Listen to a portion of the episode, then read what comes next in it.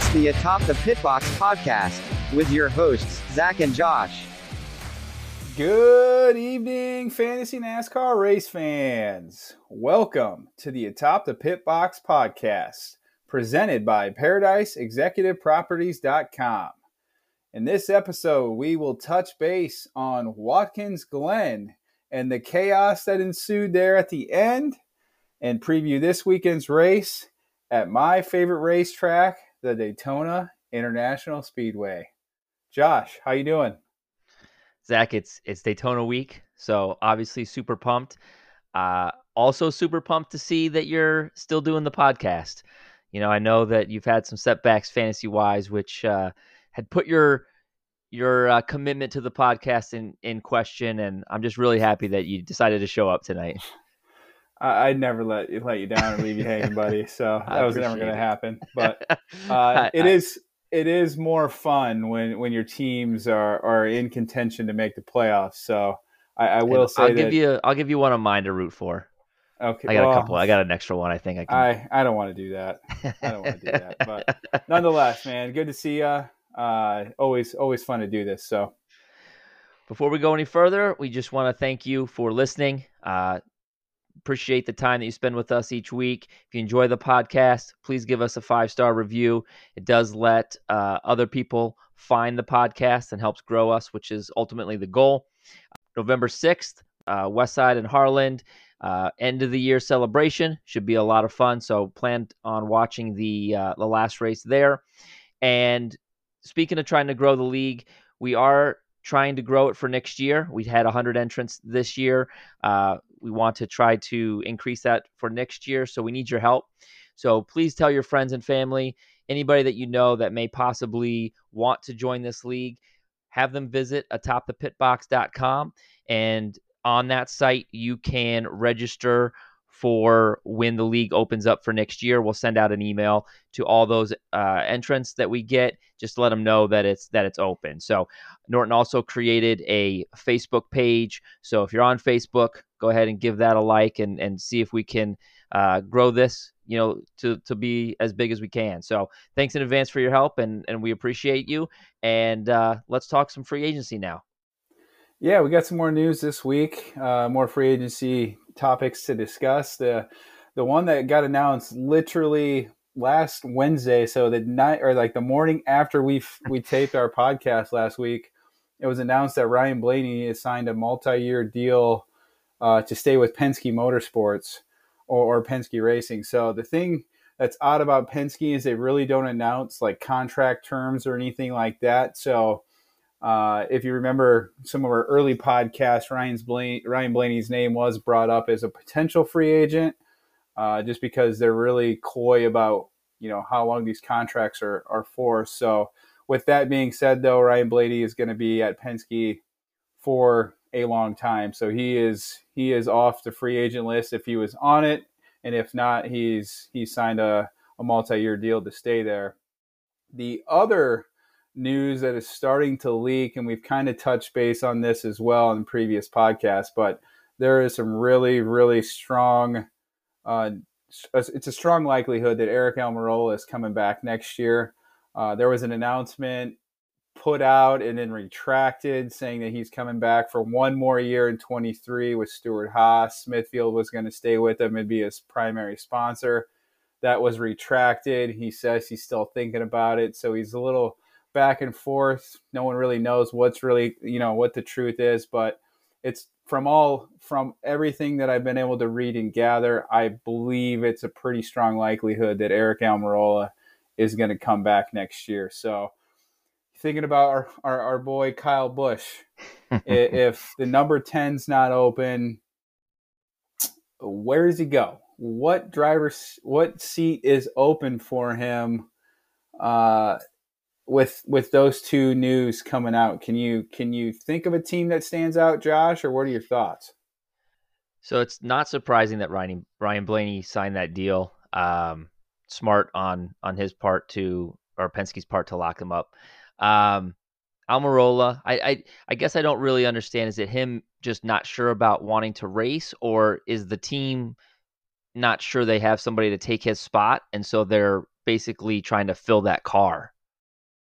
I personally think it's the latter of the two. I think it's they they want him there because Smithfield will basically write the check that allows that team to race.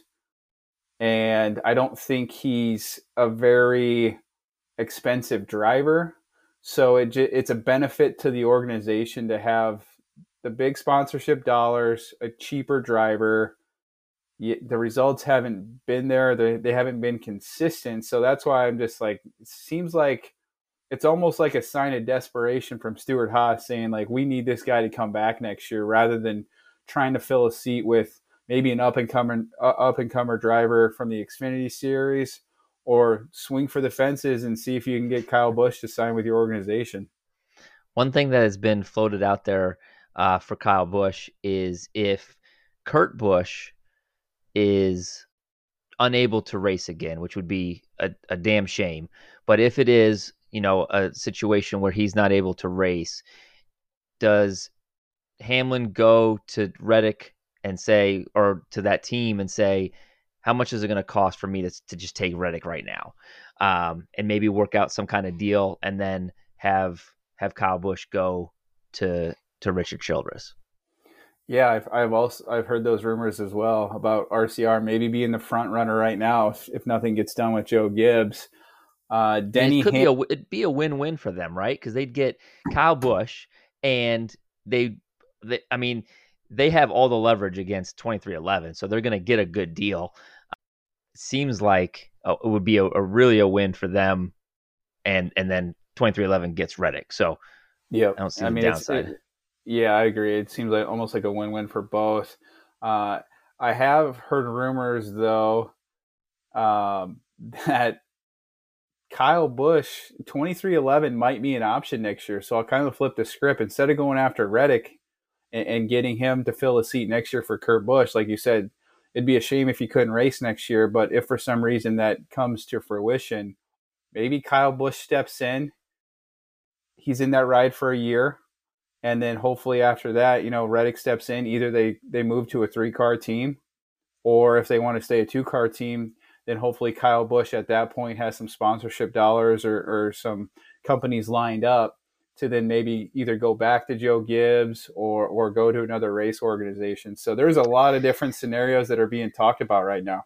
And and you just mentioned a team that we did not talk about, Joe Gibbs Racing. Probably not going back there, right? I mean, I I can't see it. it the, the longer this thing goes, the, the less I think he probably goes or stays with Joe Gibbs. We've been talking a... about this since the beginning of the podcast. So this has been going on for for 16 weeks. Yeah, and and he so he he opened up in the media session. He he's starting to open up more and more. He's more vulnerable. He's basically you know giving more insights into his life. And if you look at his results in the last five to 10 weeks. I mean, Kyle Busch, say 10 weeks ago, was a top three fantasy driver for us in regards to our league.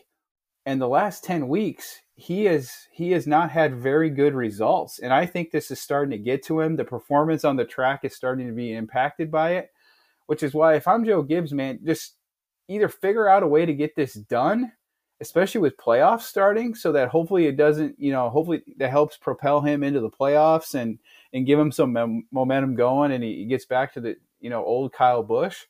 Or if you're just if you're just stringing him along, just just end it now. Just tell him, yes, we're not bringing you back. So at least he knows. And, and again, hopefully the on track performance picks up. But the last couple, you know, five to 10 races have not been good for Kyle Busch. And I don't think it's a coincidence. I, I, think it has something to do with this free agency thing and him not knowing where he's going next year.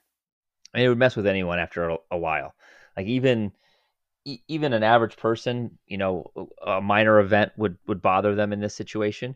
This guy's this is his livelihood. I mean, he, it's it's he's got to be focused to to to beat the other drivers on the track and I mean any little thing and this isn't little, but anything that could distract him, I think over time is is uh, definitely going to hurt him. Yeah, and it's it's not just like he said in his in his interview. It's not just me and, and what I'm going to do next year NASCAR wise. It's his family, and he's also got to think about his truck team. His truck team is sponsored, or, you know, is a Toyota truck team right now. So if he goes elsewhere, say he goes to RCR, that's Chevy. He then has to try to get Chevy to join his cup or to join his uh, truck team, and then he has to redo all of that stuff too. You know, different everything there. So I mean, this is going to be a lot more complicated than what most people think. So let's go to the race, which had a an interesting finish.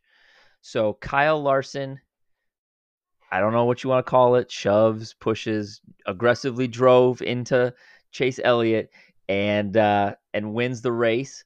So Kyle Larson is your winner, which uh, he also won the Xfinity race, and by coincidence, he beat Allmendinger in both those uh, races. First, they were they finished first and second. So Allmendinger was second in both of those races and just couldn't get past uh, past Larson. I thought it was a pretty good race. Zac, I'm I'm interested to hear your thoughts on on what you saw. Uh, the race, uh, it was entertaining. The you know the, the stage one, great. Middle stage, I didn't think was very good. The last four or five laps, though, fantastic. Uh, you mentioned, you know, Ch- Chase Elliott, Larson, teammates getting into each other. I at first thought Larson made another mistake like he did at the Indy Road Course race, got in too hot, kind of shoved Chase Elliott out of the way. And, you know, we were texting back and forth. I thought, you know, he went in there and just completely punted him, moved him out of the way, wrecked him on purpose, uh, egregiously, and maybe took him out. Whereas, you know, Chase Elliott couldn't finish. But you watch the race and I'm like, yeah, they didn't look too bad. But then you hear his interview at the end of the race basically saying, yeah, I, I don't feel good about it. I did what I had to do. Basically saying, yeah, he, he pushed him up the track on purpose and that was his only shot to win. So uh, when he said that, I was like, eh, okay, then that makes that makes it a little worse, especially for, for Chase Elliott fans. And, uh, you know, they had a team meeting, competition meeting this morning. sounds like Kyle Larson did a lot of listening. Chase Elliott did a lot of talking, and uh, we'll see. We'll see if there's any any repercussions come playoff time for these two two guys. But you know, these two have got to be two of the probably four or five favorites for the championship this year. So as an organization, you know, Jeff Gordon uh, and and the president of Hendrick Motorsports, along with Rick Hendrick himself, they've got to get these two guys on the same page because these two drivers are probably their best chances of winning a championship there as an organization. So you just don't want to see this linger into the playoffs. And I think if two two guys are going to be able to do it, it's going to be those guys. They're going to be able to uh, command the room, and and they're going to have enough respect uh, from Chase Elliott and from Larson to to be able to kind of help them through this. Let's go back to that that lap. So I'm pretty sure that you somehow paid Kyle Larson to do this because it looked all it looked all but certain that you were gonna have to take a pie in the face and you were you were already mad because you I ruined the race because you're trying to watch it later. And I really wanted to to get this one right and have it be Chase Elliott that did it. And I I do think that that Larson uh did what he had to do but we talked about in the uh, Indy the road course, the aggressive driving towards the end of the race and Logano going deep, and it's just you you've seen it over and over again that aggressive racing. So what do you what do you think about the way that that race finished from a racing standpoint?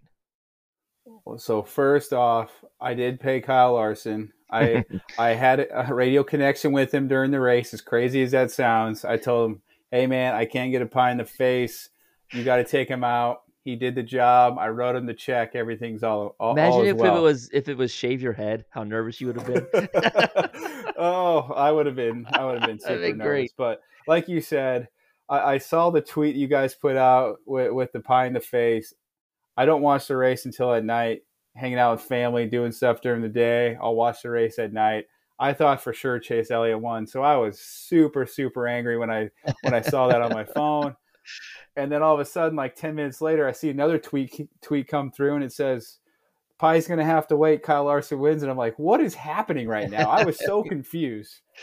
but nonetheless, I was glad to see Larson win.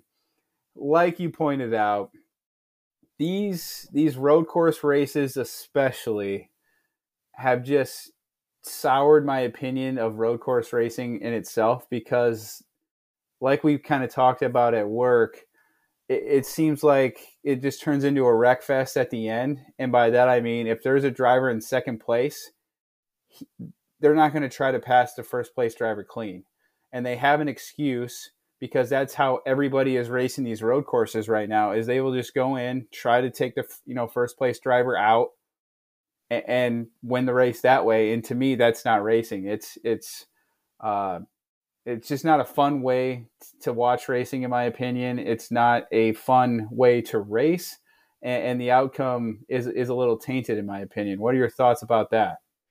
I think you have the old school nascar mentality I don't know. I really enjoyed this race. I'm not a big road course racer or ra- road course fan, uh, but I thoroughly enjoyed this one. I liked the the turns where they're not you know coming to a complete stop pretty much um, those hairpin turns are, are not my favorite uh, so this one was much more fluid and and going around the track was it just was a I just like the elevation changes it just was really a cool track for me uh, I love the storylines. I love starting in the rain. So stage one, they had the, the the the rain lights on and the rain tires on. So that really started the the strategy for these these teams came in with a, a strategy and and really had to adjust it on the fly due to the rain. Yeah, like I said, stage one was really, really good. And, and, to me, what made that fun, like you pointed out, is these teams started on rain tires and they were racing in the rain. And it was just fun to see the guys try to get through the corners without spinning out. You could definitely tell they were going slower. And then as the track started to dry, you could see these cars just doing some crazy stuff, just weaving all over the track because they're trying to find water to keep these tires cool because the rain tires – get hot really really fast if they don't have you know water to keep them cool. So it was really fun to see these drivers maneuvering all over the racetrack trying to get their tires cool. And it's just fun to see get these guys racing in the rain. So again like you pointed out stage one was really fun in my opinion to watch. It was entertaining. Uh, and there was a lot of strategy involved. You know some guys decided to pit thinking they could make it on one more stop. Some guys wanted to race for the stage points. So you had a mixed bag of strategies that, again, also made it fun from a fan standpoint. So Chase Briscoe wins stage one, and really was was due to the the the front cars going on that one pit strategy, um, and so they pitted right before the end of the stage, and Chase Briscoe won stage one. Logano wins stage two, and uh, Elliott led the most laps. So Elliott fans like myself still get the bonus points for the laps led, even though Larson took it away for the win. And we talked last week about the Project 91 that uh, Trackhouse Racing was doing. So, what are your thoughts on the overall weekend with with that project, and how did the driver do? So I find it funny that you you haven't mentioned his name because you can't pronounce it. Yeah. you avoided the subject the whole time. I was kind of hoping you'd jump in and, and I, I, Kimi Raikkonen or something like that. I think. Yeah, so. that's pretty good, man. Yeah. No, uh, Kimi Raikkonen, uh, that first stage, he looked really, really good. I mean, he was 15 to 20th place there. I think he might have even, you know, got closer to the top 10 uh, maybe even to start stage two. But he was having a strong performance. He looked like he belonged out there on the track. And I mean, he was besting Martin Truex there. Kevin Harvick were, you know, those are two drivers that, you know, have been in the sport a long time. And Kimi, his first time in a next gen, you know, NASCAR Cup car, was outrunning him, which I think is just crazy. It just shows how good a driver he is and how good a talent he is uh, even though he's been out of F1 for a while. So I was really impressed. You know, unfortunately, he got caught up in a late race accident. I think in the uh, in the S where mm-hmm. you know mm-hmm. a driver got kind of got sideways in front of him. He had to check up. Car bounced off him. He veered left, went into the tire barrier, and ended his day. Uh, but overall, I thought he did a really, really good job. And I think Project 91 wants to do like six to eight races next year. I can't remember if they have any more left this year or not, but I hope he gets another chance next year to to show off his talents because I was really impressed with that run. Yeah, he he did. Yeah, the commentators were, were mentioning it how uh, how well he was running, and you know, obviously he wasn't going to win, but it was it was nice to see. I know it brought a lot of eyes from uh, from F1 over to to NASCAR for for a, a couple hours, and I thought he they, they gave him a good race to watch. So I think hopefully everyone was entertained uh, by that. One team that's not entertained is Toyota, and your pick, Martin Truex, not so good on these road courses. Well, I I was concerned about that, and I mentioned that last week when I picked him. I'm like, God, this pick sounds terrible because Toyotas just have not been good at all at road courses. I thought maybe they'd get lucky, maybe sneak one out with with strategy. Unfortunately, that never happened. And when you look at the race, I mean, the highest highest finishing Toyota was Christopher Bell in eighth place. He's another really good road course racer, along with Martin Truex, and they haven't sniffed a win at all in these road course races from you know my memory or what I can recall. So he finished eighth, and the next highest finishing Toyota was Denny Hamlin in twentieth. So you think wow. about that; they have two guys in the top 20 and everybody else finished at the back half of the pack which just shows you they just have had a terrible season on the road course race or, or, or road course races. And you got to think come playoff time there's a couple road courses on the playoff schedule i wanted to ask you. Toyotas have got to be concerned about that because you might as well just take that race off the schedule uh, or or for that you know three race stretch, and they have got to win or point really really well for those first two because the road course race is not going to go well. Yeah, that's that puts a lot of pressure on those other two races, and when you're dealing with uh, short tracks and, and other types of speedways that are in the on, in the playoffs, anything can happen, and and you don't want to put all your eggs in. It's nice to be able to, to spread it out over three races and, and be able to uh, advance that way. So they are definitely up against it. Uh, as far as the race goes, I thought it was really good. You kind of didn't like it, and I can't wait to hear what Jeff Gluck said uh, about the uh, about the race. Let's hear it.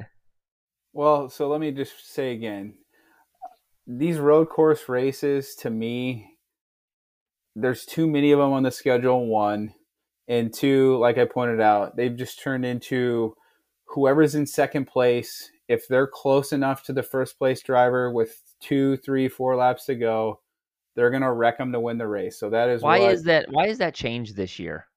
Is it is it the car? So I, there, I think it's two things.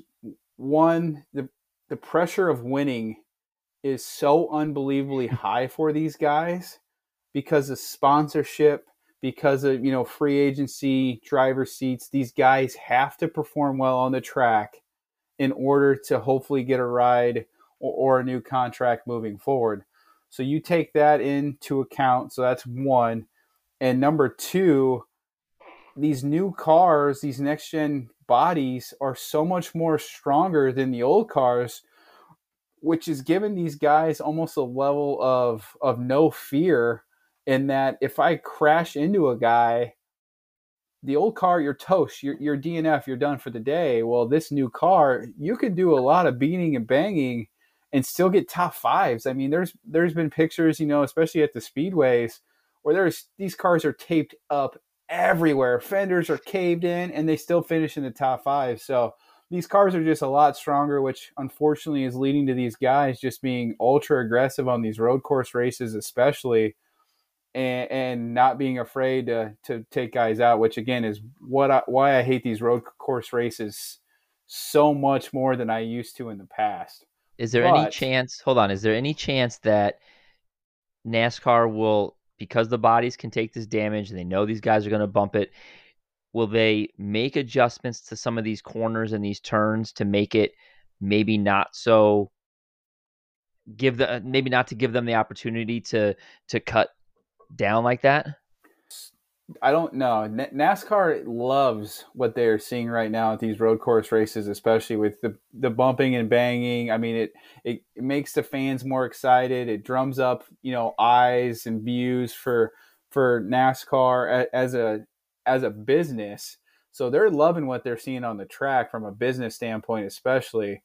And then you got to think these tracks. I mean, they're not going to go basically reconfigure a bunch of road course races to avoid situations like that because that helps the bottom line from a business standpoint. So I think it's unfortunately here to stay. That's just what we have to watch and what the drivers have to deal with. So uh, it's definitely not going to be the last time that we see this.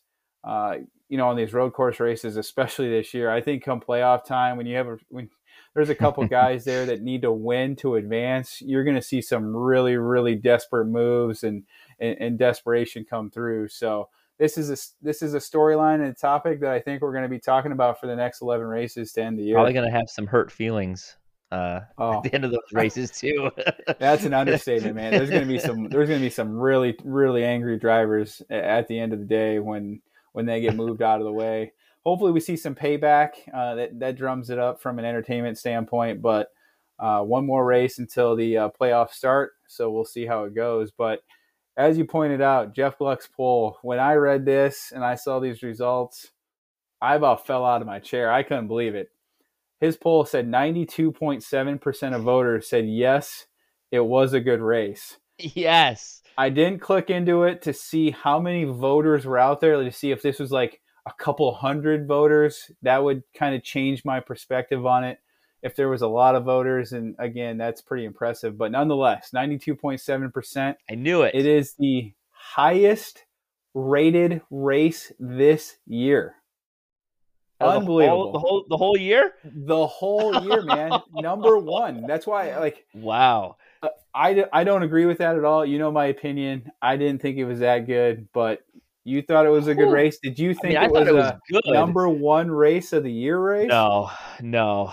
Um, again, I think it's the endings. People like that the bumping and the the cutting off and the going crazy at the end on those restarts. I I think I think a lot of people do enjoy that. It uh, gives them purpose for watching the the last three hours they're like it pays off. It's like ah, I got my I got my finish. That was that was fun. Um, it was it was good. Yeah, it's it was the reward, reward for watching the race. Right. So it was it was good. I'm I am very shocked that it is number one, but that's I I'm not shocked it's high. But it, yeah, wow, number one. Well, number until one. next week, right? It's probably well. probably next week is let, us hope let's hope but i think you hit the nail on the head there i think i think fans have a recency bias almost where they see the last three laps, they see a wreck, a driver gets taken out of the lead. You've got some, you know, animosity there or, or a storyline that you otherwise and, and wouldn't have. How many of those people actually watched the race, and how many just, you know, saw the, the clip of the ending and was like, "Yeah, that was a good race," and and decided to click it? Yeah, you, know, you don't know how was... many. I wish there was some more in-depth stats on, you know, maybe have a longer poll. Just like, did you watch all the like how much race off of a, a random Twitter poll? but hey, I mean, again, he's been doing this for a long time. He's got a huge database to go off of. I think he started this maybe 16, 17, 18, somewhere there. So I mean, there's a oh, couple oh, really? years of data here. So new. it's not like it's just it just started. So gotcha. again, I I am shocked by this poll. I don't agree with it at all. I, I thought maybe it would be around the 80% what was mark. the number one? You know what the number one was? It was fontana before? it was fontana okay. california. Um, just with the and, number of passes that one was before our podcast i think. Yeah that was before our podcast yeah, started so yep. so, a chance to talk about that one but so yeah so chase elliott finishes fourth so close to getting the pie in the face uh, but zac escapes Truex was never a factor. Finishes in 22nd. Uh, so we'll see. Maybe later he'll he'll be able to pick a winner. You know, got one more race in the regular season. So let's uh, go to the fantasy discussion. Kind of uh, an interesting week going into the fantasy. Uh, you know, we thought that we've been seeing a lot of movement in the top 10 and um, a lot of people falling and, and big scores this one was kind of an average week team wise, 66 points. Should be a little lower than Daytona next week, I would imagine.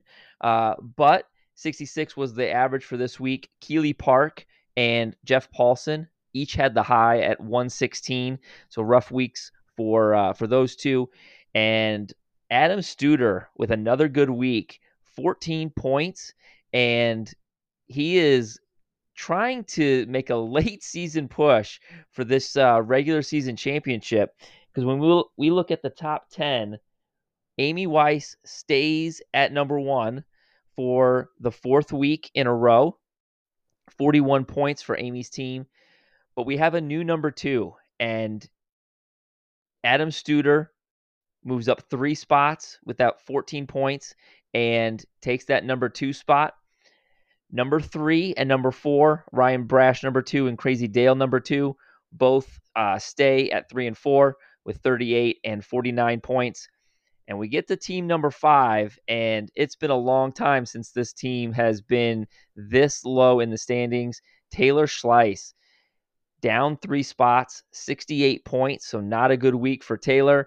And this is the furthest down he's been in in a long time. So we'll see if he can bounce back. Uh, number six, up five spots, is Kinnick Rolfus with 23 points.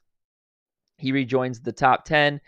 Adam Holt stays at number seven with 35 points.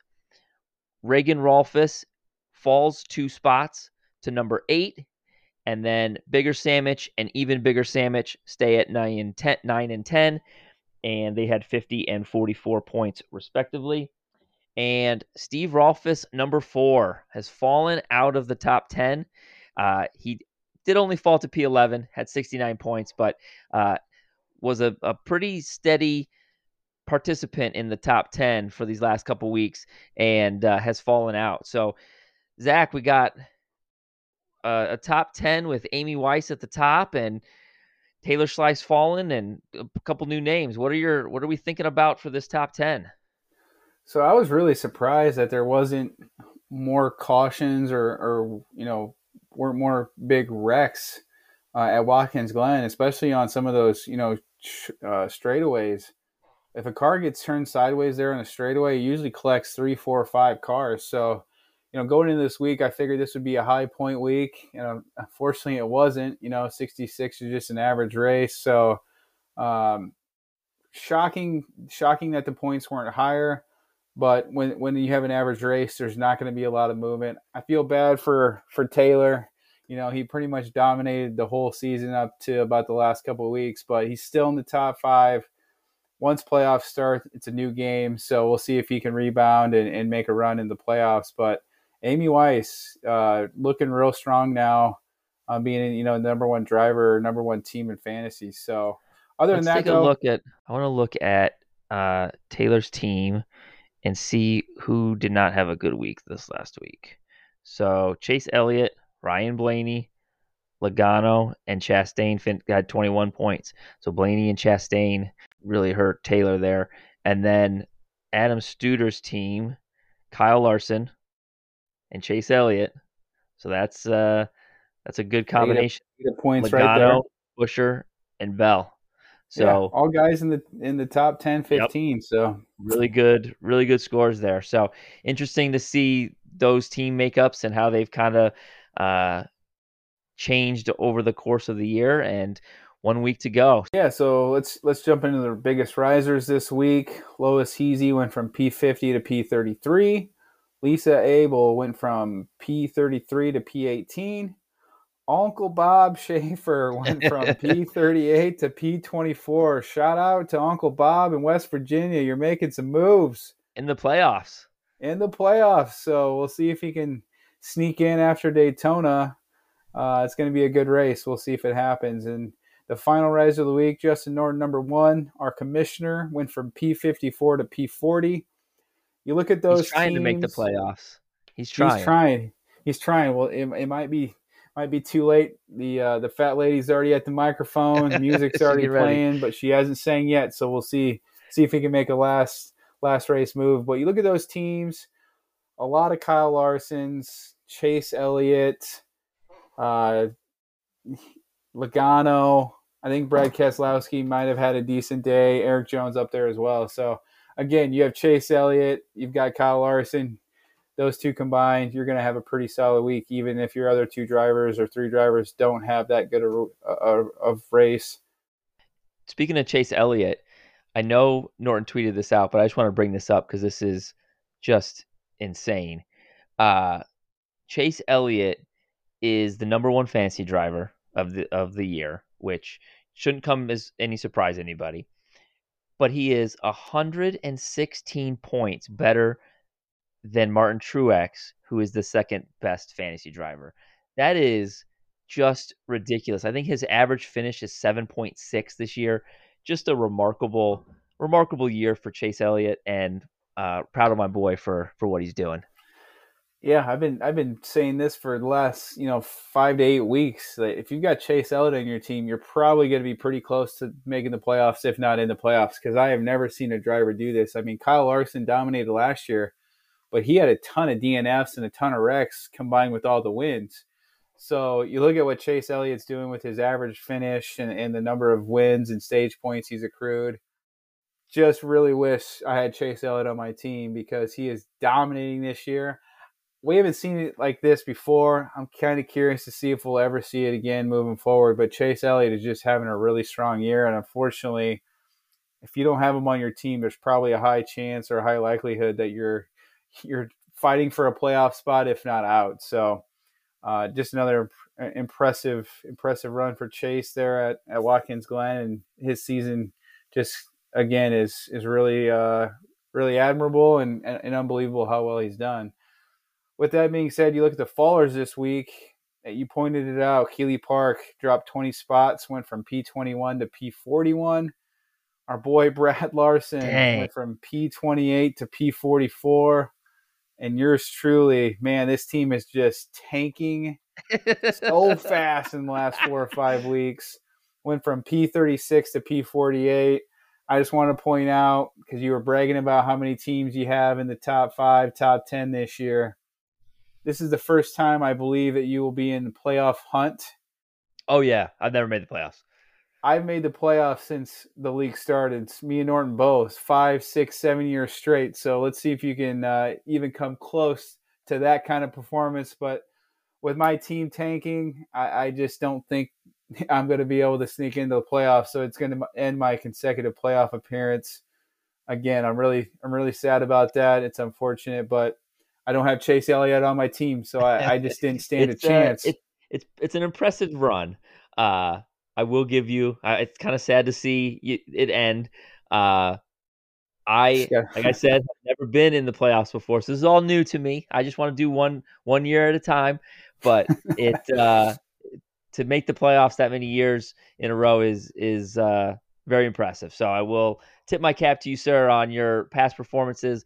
Unfortunately, you made a crucial error and didn't take the best fantasy driver there is and take the number nine car. So and you say is and maybe ever was because this is just maybe. unreal what he's doing. So yes, we may have to have out, that guy look up what the the best you know the best fantasy point drivers were the last you know three or four years. See see how he compares because um like to put some perspective around that. So would I. So would I. So with that being said, you look at those teams.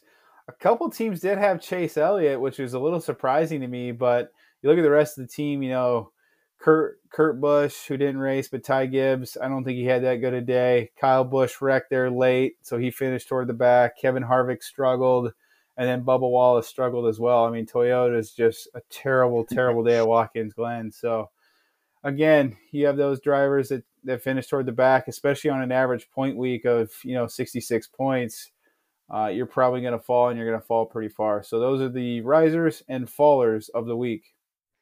Looking at the rookies, are still the top rookie Taylor Schleiss P5, but not in the normal spot that we have accustomed to see him.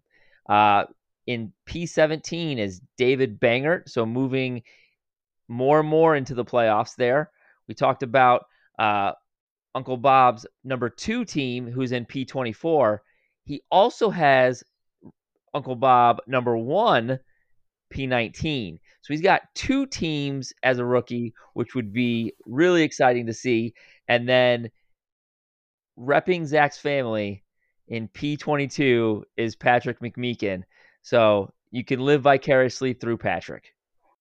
And that's the only chance I have at the playoffs. you know, it's it's a team I put together for him. He said, "Yep, I like I like to uh, gamble. Let's make it happen." So I chose. So he didn't even team, he didn't pick the team, or you, you picked he You picked it didn't pick. He he uh, he let me pick it. So you know I can live vicariously through this. I'm still going to say my streak is going to end because it's not a Zac Dick team, uh, name Agreed. wise, but Patrick McMeekin hanging in there at P22. Let's hope for a good week at Daytona. And I just want to make a note here. I just checked Patrick's team. No Chase Elliott. No So- Chase Elliott. No. So, uh, but but Truex Jr.'s on there. So clearly it was a Zac a I Zac had, Dick team. I had zero. I did not think Chase Elliott was gonna. I, I knew he was going to be good, but I figured Larson would have the better year of the two. mean, Unfortunately, that has not been year. the case.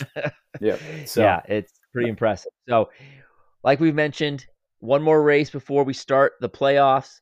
The difference between first and 24th has grown to 160 points. So that gap is is going or is is getting bigger, uh, up 19 points from last week. However, the difference between 24th and 50th is only 74 points, down five from last week. So Daytona's coming up. We we are thinking we're going to see some pretty heavy numbers and or pretty big numbers and 74 eh, that's a that's a pretty big switch or pretty big uh swing however it's not outside the the uh, realm of possibility. So looking at the first or the last four in as it would stand right now patrick mcmeekin tracy norton number one matt powers and robert schaefer number two. And your final four out don brockman dan grable number two brian brockman and adam studer number two. So we've got myself with a couple teams in the in the playoffs. We've got uh, robert schaefer maybe with a couple teams in the playoffs. Adam studer maybe trying to sneak one more into the to the playoffs. So a uh, lot of lot of good teams and a lot of lot of owners that have multiple teams trying to get into the playoffs. So um, pretty exciting stuff, and I know that we will have live tweeting from Norton on uh, Saturday night, which is the Daytona race, and so make sure that you're following that on Twitter. They'll have all kinds of live state live uh, updates on the race and and live standings, so we can kind of see who's gonna sneak into the playoffs and and be our regular season champion. So make sure you're following him on Twitter at NASCAR Norton. Let's talk about your race, Zac. Your favorite track? my favorite track. This weekend's race is called the Coke Zero Sugar 400. I think it's been named pretty much every pop name known to man, but this this weekend's called the Coke Zero Sugar 400 at Daytona International Speedway, which is also known as the World Center of Racing. My favorite track in all of NASCAR. Just love Daytona. I, you know, the Earnhardt's race there really, really strong and well. That kind of is what got me hooked on Daytona. With that being said, So you would say Daytona is like on your bucket list to go see a race at? No, I'd probably put it down to like nine or tenth. Actually, I think I think there's a lot better tracks around this area, uh, especially on the West Coast, that I'd rather go see than Daytona. So, um, yeah, I mean, I would I would hate to you know see if, if somebody was going to Daytona and you know to watch the 500 next year. That'd be I, I would sure hope my friends would invite me if they decide to go, but apparently that's not the case. So for all you listeners out there, you're probably wondering what the heck's going on. So Josh and, and Norton know that Daytona is my favorite racetrack. The Daytona 500 is my bucket list number one race to go see. as it is ours, ours too. We are starting what is now a short-lived tradition of us three guys going to a NASCAR race once a year. We're going to Bristol here in a couple weeks. Here I am, all excited about this new tradition, and it's a tradition that ends before it even starts, really. But Yes, it ended. these guys break the news to me on Monday that they they're, they're taking their wives and going to the Daytona 500 next year, and I never got an invite. I didn't know what was happening. Uh, I, I'm just really hurt by that, and I can't believe our tradition ends at one race at Bristol. Okay, so now I get my chance to to, to defend myself. I So- wish Judge Judy was on here because she'd side with we me. can take this to Judge Judy. So first of all, it doesn't mean that we can't go to another race. We've already talked about going to another race next year. So the guy trip tradition has not ended yet. However, however, let's talk about Daytona. Yes, we are going to Daytona next year with our wives. They're not coming to the race. They're going to go hang out on the beach, but Sounds terrible. we're gonna, Sounds we're gonna terrible. go to the race.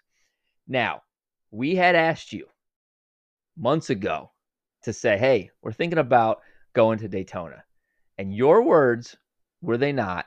Were, "Oh yeah, that's ne- I can't do that. That that won't happen."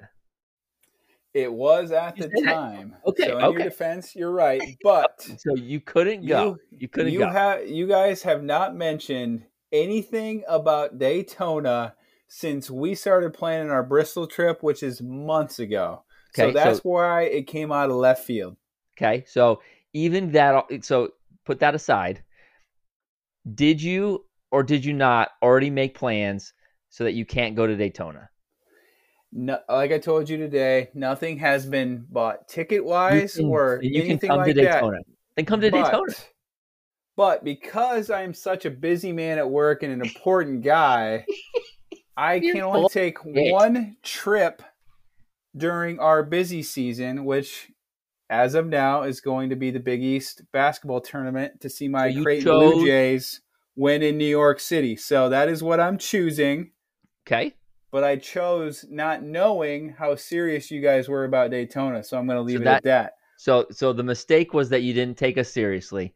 You thought it was hyperbole. Who takes? then- who does take you guys seriously? You guys are a bunch of jokers. I mean, I, I don't know. I, hopefully someone takes us serious. I mean, we're Yeah. we're we're not. Uh, we I mean, we were serious that we wanted to go, and No, it's it's all good, man. It's all good. I I- love I, I- love giving you guys a hard time. you, you you know dang well that I'm going to make sure you hear about it probably for the next We- year, we which do. is fine. and even after that, I'm sure. So every every Daytona that comes Just until we die will be brought up about the the time that we went without you. So oh yeah, you're never going to hear the, the end of it. for the but record, I want this to go on record that I would like Zac to go with us. I think that would be fun, but he chose his uh, other friends and he chose basketball over NASCAR. So I just putting it out there. That's my final say. That's all I got. Your uh, your plea on a little has tangent there. you did you did you, I, I wasn't going to mention anything about this until until you help it. started you started poking the bear. So. That's what I still my favorite track, still bucket list number one. I'm just gonna have to go by myself or, We'll or go go, with somebody else. We're just checking it out for you. Yeah, get the lay of the land. Let me know Yeah, where all the fun stuff have a really is. good so. time. We're gonna find the hotels that have the doors on the inside. Ooh, those are my favorites. My favorites. With that being said, let's let's look ahead to, to Zac's track facts of the night. The first track fact: Daytona Beach used to be the site for NASCAR races, but on the beach. They u- literally used to race cars on a stretch of the beach before they realized, yeah, we probably need a permanent racetrack because the beach might not be a good idea to race a bunch of race cars. So they decided to build the Daytona International Speedway, and it was completed in 1959. Your Zac's track fact number two the lake. So if you look, if or the track, if you look at the track on a satellite picture or you watch the telecast live this this weekend or this Saturday, I'm sure they will mention many of times that there is a lake in the infield called Lake Lloyd. And the reason there is a lake in the infield is they literally dug a giant hole to then take the dirt and use it to bank the speedways or the speedway corners before they paved it. So this lake is a man-made lake, but that dirt is now under the racing surface and, and is what you know makes the corners at the Daytona we know of today. I thought that was pretty cool. I like that one. That's pretty cool. this is the track fact number three of the night, and I wanted to give a general idea of how big this track is. because unless you go see this thing in person, it is unbelievable how big this thing is. So, with that being said, it sits on over 400 football fields, and the infield itself can house two Disneylands. So, think about how big Disneyland is, and think about how big a football field is. 400 football fields, two Disneylands shows you how massive this track is. So, I wish I could see it in person this February, but again, didn't get the invite, so I can't wait to see the pictures, pictures you guys you, take. Take some for you. Fact number four the first race at Daytona had both hardtop and convertible race cars. Oh no, this is the death one, isn't it? I'm, as far as I know, no one died. oh, okay. But that convertible was only allowed to race one year and again, think about this is at the time the fastest racetrack in NASCAR, and you're allowing convertibles to race, which, if there is a wreck at all that involves flipping or rolling over, that person is dead. it's but not a good idea at all. Unfortunately, unfortunately or fortunately, however you want to look at this, I have no deaths to report out of that convertible year. I'm glad we break that streak. And the last Zac's track facts of the night there is enough lighting at Daytona International Speedway to power a small country. It just shows you, again, how big Daytona is and how many lights it takes to light this track up and, and allow these guys to race safely at night. So, so they, that Daytona can get all those lights, how can these other tracks not? Is it just really a money thing? Is it? it, it that's all it is. It's all it is. It's it's all about the money and it's about the ownership group. How many races they have that year? There's quite a few NASCAR tracks that don't have lights, so you know during the race or, or if there's a delay at all, they've got to take that into account, which is pretty crazy in today's day and age. It's 2022. 99% of sports venues have lights Yet there's a couple racetracks that don't. I learn so. something new about NASCAR every day. It's it's nuts. Gotta love the track facts. Love them. With with Daytona in mind, I just wanted to point out Denny Hamlin leads all active drivers with three wins, and Kevin Harvick comes in second with two wins. The averages are kind of all over the place because you have like a, a guy like Austin Cindric who's only raced at Daytona twice have it has an average finish of like eighth place, but he's only been there twice. So that stat really skews things in regards to an average finish. So I figured I would just point out who uh, has the most wins and second most wins at Daytona. But you got to think Harvick and Hamlin been in this sport a long time. They only have three wins and two wins, so it just puts this, you know, this race and this racetrack in perspective on essentially anybody in this field that has four tires, a car with an engine has a chance to win this race. All right. So speaking of winning the race, I think you get to go first this week, right? I get to go first this week. I I, I, I, forgot it was me going first. I, I was going to base my decision on the driver that you most likely weren't going to pick out of the two. I don't think you're going to guess who my driver is. Okay, well you're you just sit. Make sure you're seated here brace yourself. Zac Dick is going completely, completely into a different zip code, a different area code on this pick. After last week, I am. Do I need pissed. to write this down just in case to see if this is the same driver? With you saying this, I, I think we might be picking the same driver, which would be pretty bonkers. But my pick of the race for this weekend is Bubba Wallace. Oh, okay. So so I will tell you that's it. I, I like that. Um, I couldn't bring myself to pick him because um, of your disdain toward him. I get it. I get it. I, you know, I've got a reputation to uphold, and so yeah, I, I, I couldn't pick him on you know to keep the brand up. However, I, it's it's a that's a good out of left. If you're not going to pick one of the favorites, I think that's a really good one. Um, but I'm glad that you didn't pick my my guy. I'm also going a little bit out of left field. It's a really good uh, speedway racer.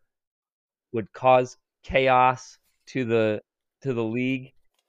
Are you trying to guess who it is? I'm writing a name down as we speak.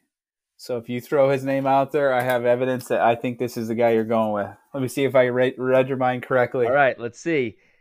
Christopher Buescher. Buescher, baby! I got it right. Yes, you did.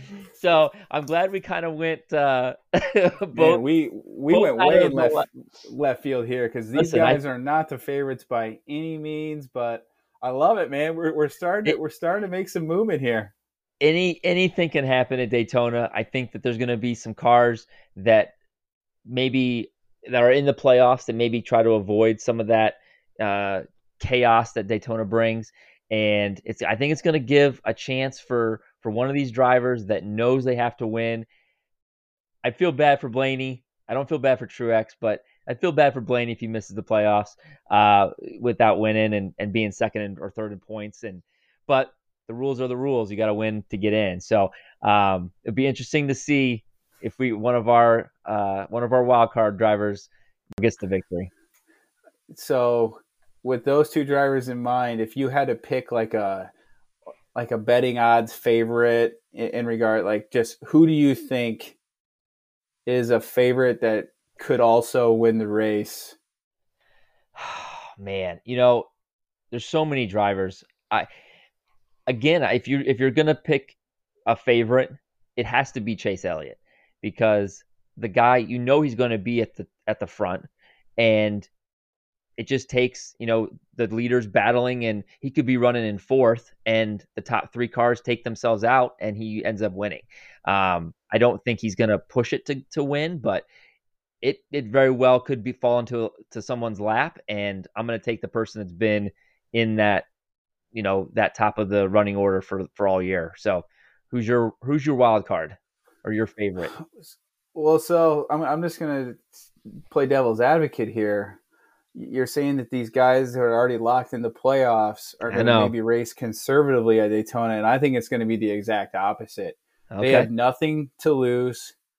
If you know that a win is worth five playoff points that they carry over into the playoffs, That's a good they point. I think are going to be racing harder than they usually or otherwise would for the simple fact that if they win, that is an extra five points that will help pad them in the playoffs in case they do have a bad race. and Chase Elliott feels like he probably got robbed of five points uh, last week. So maybe, yeah, maybe you're right. He he comes out and and those guys are are being aggressive with their driving because they they don't have anything to lose. I mean, that'd be more fun. And I, yeah, and, and I do think they might be. You know, you see a different strategies at Daytona and Talladega and now Atlanta all the time. I, I think those guys that might you know be already in the playoffs or, or have a pretty solid cushion going into the playoffs. I think they're going to race pretty conservatively to start because they don't want to get caught up in a wreck. I think those guys are probably going to race at the back of the pack for at least the first stage, maybe the second. But once that third stage starts, I think those guys are going to be just as aggressive as anybody else out there trying to trying to get that win and and win again those important five playoff points. Are you going to get to time. watch the uh, the race live? I will not be able. I, I most likely won't watch the race live, but I'll make sure it's taped so I can watch it out uh, out in Colorado. I'm I'm going to be on vacation this weekend, so I'm going to watch it no matter what. But I'm gonna I'll I'll probably end up taping it just for for those circumstances alone. But the the, the other driver I was torn about, I, I was between two guys, and the other driver, and you mentioned him er, earlier, is Ryan Blaney. Ryan Blaney won this race last year that propelled him into the playoffs. He is really good at these super speedway tracks. Penske Penske has a lot of speed, so he was going to be my other choice. I actually But thought for that's some what you were going reason, to go I with. just it was between Bubba Wallace and Ryan Blaney. So both guys that need wins to essentially make the playoffs, assuming there's going to be a new winner at Daytona, which I think there's. This is probably the best chance that we've seen all year for another new winner to uh, to come out victorious. So, with that being said, I'm going to stick with Bubba Wallace. You're going with Chase Elliott. no, I'm not. I'm uh, or you know, you're going with Chris Buescher. You're going with Chris Buescher. you give me Chase. We'll see if- We'll No, pick no. two drivers. Screw that guy. I hope he gets wrecked again by Kyle Larson. That'd be great.